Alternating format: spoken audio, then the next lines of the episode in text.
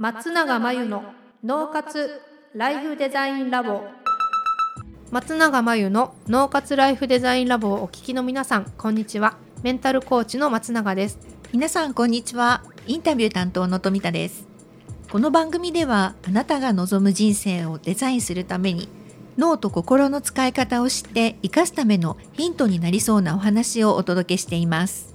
週に1回月曜日に配信中のピンポン Q&A のコーナーでは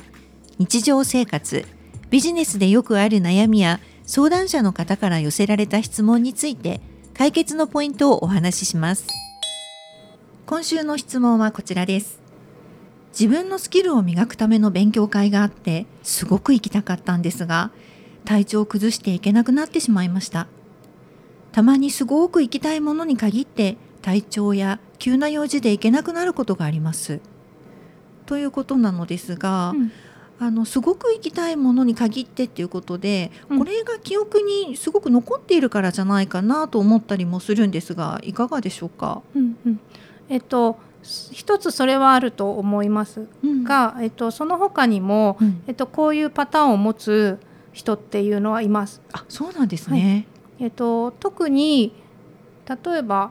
えーと、自分がやりたいことをやるとか、うん、自分が成功するとか、うんうん、えーと、幸せになるみたいな、うん、そういったことを自分に、えーとまあ、許可してないような心理的な、えー、構造がある場合は、はい、無意識のうちに自分が本当に行きたいと思っている、うん。うん、楽しみにしていることに限って行けなくなるという現象を引き起こすケースがあります。へあそうなんですね。でこれ分かりやすくて、はい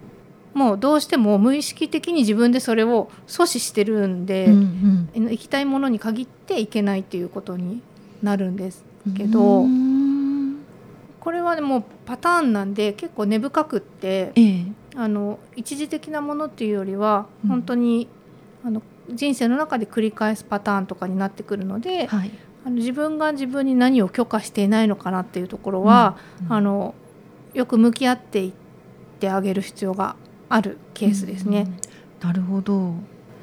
こうこういうものに限っていけないっていうことをこうリストアップしていってみるっていうのも一つの手なんでしょうか、うん、おそらく自分が本当に望んでいるもの